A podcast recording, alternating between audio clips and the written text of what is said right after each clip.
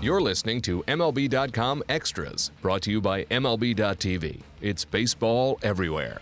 Hey everyone, Tim McMaster here along with our MLB.com Blue Jays reporter Gregor Chisholm. And Gregor, the Blue Jays have grabbed back sole possession of first place in the American League East because they played good baseball against their rivals in the division. Now they've won five of their last six. And for the second straight year, we enter the month of September with the Blue Jays ahead of the pack in the division. Um, the difference being a year ago, none of these guys really had experience dealing with this kind of situation. Now there's plenty of experience. So how much can this team lean on what they went through a year ago to help themselves out now?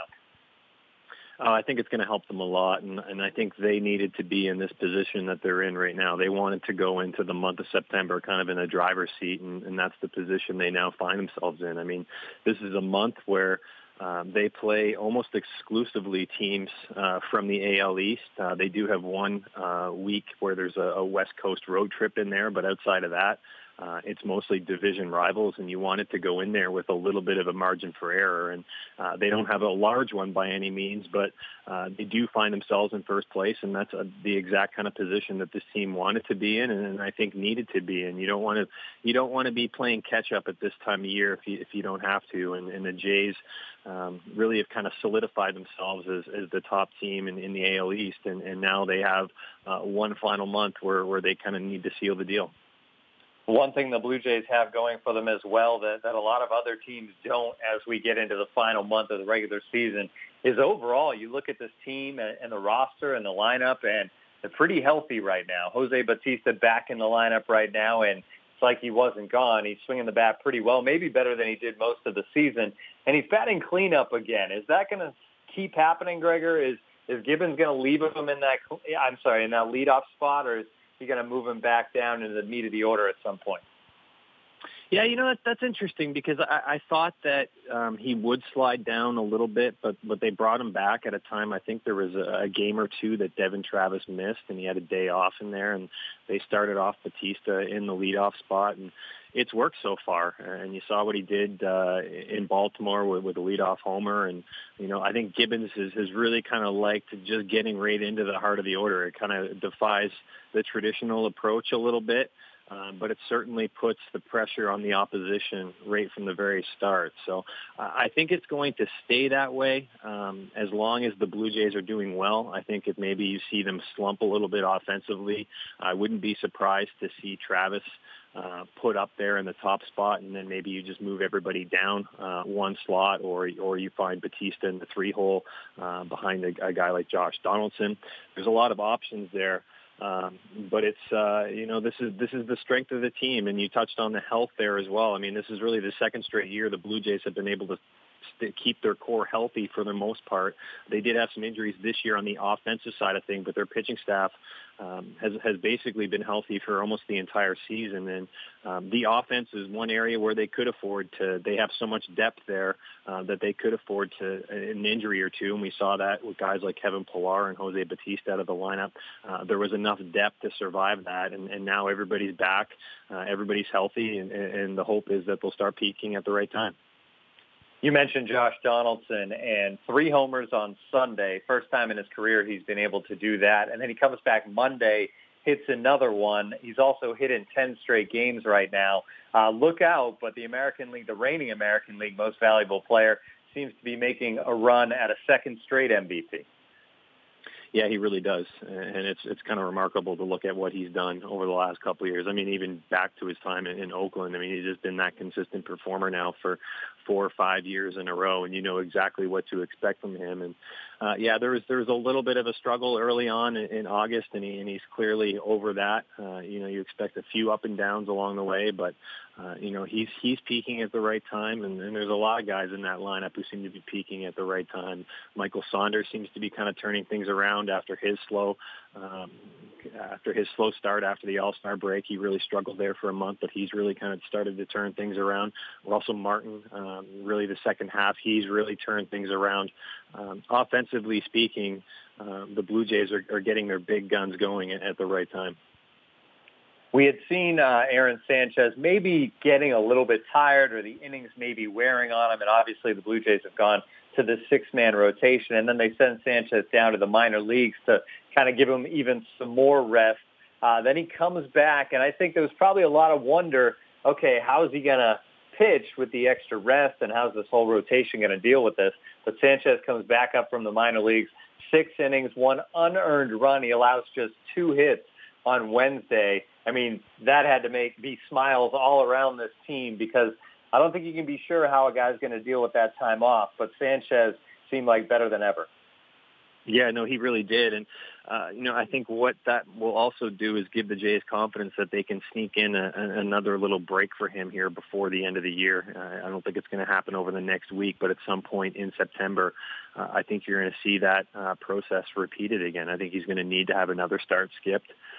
Because you know this is a team that's looking to play deep in October as well. So when you're taking into account his innings limit, you got to think not only regular season but postseason as well because that is the goal. And uh, in order to get him to where they need to be, uh, he probably needs to miss at least one more start, maybe even find a way to to kind of get get him an extra few days for for a second start in there as well because you want him going at the right time. I think what the Jays really need to do is, um, you know, find those possibilities for a break. Maybe you look at the West Coast trip as, uh, you know, when they're playing uh, a team like the Angels as a as a possibility to skip him there as well and.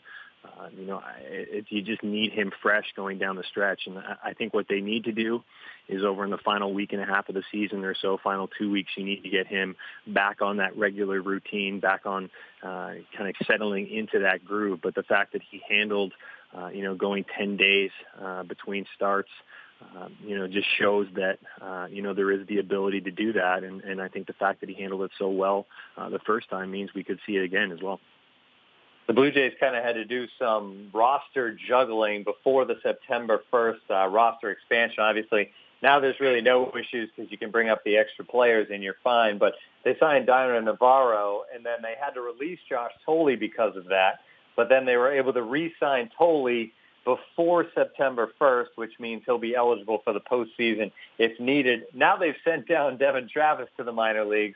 I mean, he'll be back, I guess, within the week, Gregor, but it's all kind of getting to that September 1st spot where you're able to bring up those extra bodies and, and have all those people in the, in the clubhouse. Yeah, and this is where it all comes down to kind of technicalities. They they wanted to get the deal done with Thole uh, before September 1st, so they were able to do that a couple hours before the deadline um, to get him in. And, and the reason you want to do that is so he is eligible for the postseason. If they had waited until September 1st, he would not have been eligible. And uh, and then you, you know, he's probably not going to be on the postseason roster anyways. But if something happens over the next month to a guy like uh, Navarro or Martin, you kind of like to have that added security, and you want him um, eligible if needed for the postseason. So they were able to get that deal done. And then the Travis move is, is, is simply just paperwork. I mean, they, they optioned him all the way down to Bluefield. Uh, and the reason they did that was because Bluefield season came to an end last night, and so you're able to immediately recall him. So he'll be here in Tampa uh, for this series.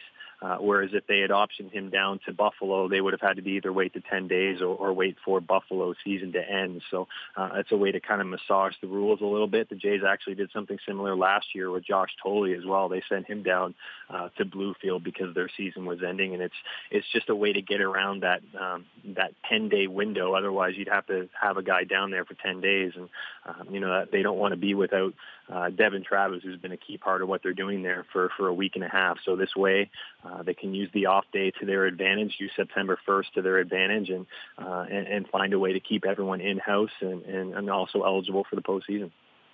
And then as far as those call-ups go, uh, no surprise, Dalton Pompey back up with the Major League Club along with some other arms. Uh, if there's one surprise, maybe Matt Dermody. Uh, he's a guy that started the year, Gregor, in Dunedin, pitched through three levels, and now he comes up to the big league club. Um, I guess the big plus here is that he's a lefty, and it gives you that extra arm from that side coming down the stretch in September.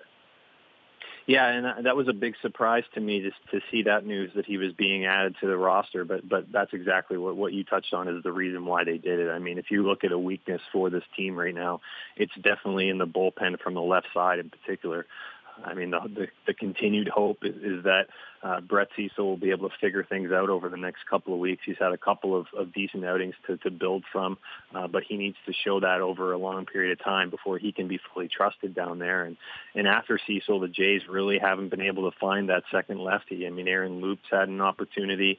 Uh, he's been up and down, uh, and now you go with with a young guy who who started as you as you said all the way down in Class A wasn't really on the radar whatsoever this year, but he's been able to put up some good numbers, and so uh, they're going to obviously have to pick and choose their spots with him. But similar to a guy like Danny Barnes, who was also a September call-up. He he kind of put himself on the radar with with a really nice series um, in Houston in, in August, and and he kind of jumped onto the scene. They threw him right into the fire, and he responded. And so now he's going to get an opportunity in September as well. And, and now you're going to see uh, some of the other, some of the other guys ha- have that similar chance in Dermody. It, it, fits into that category. I don't know how many high leverage situations he's going to get into, uh, but he might be thrown into the fire a time or two, and, and if he responds, then then more opportunities will probably follow. This has been MLB.com Extras, the Blue Jays edition. For Gregor Chisholm, I'm Tim McMaster. Tune in again next week. MLB.tv Premium, the number one live streaming sports service, is celebrating 13 years. Watch every out of market regular season game live or on demand in true HD. Real time highlights, live look ins, pitch tracking widget, and more. MLB.tv Premium includes a free At Bat 15 subscription. Watch live baseball on over 400 mobile and connected devices. Watch at home, in the office, or on the go every night on every device. Blackout and other restrictions apply. Visit MLB.tv for details.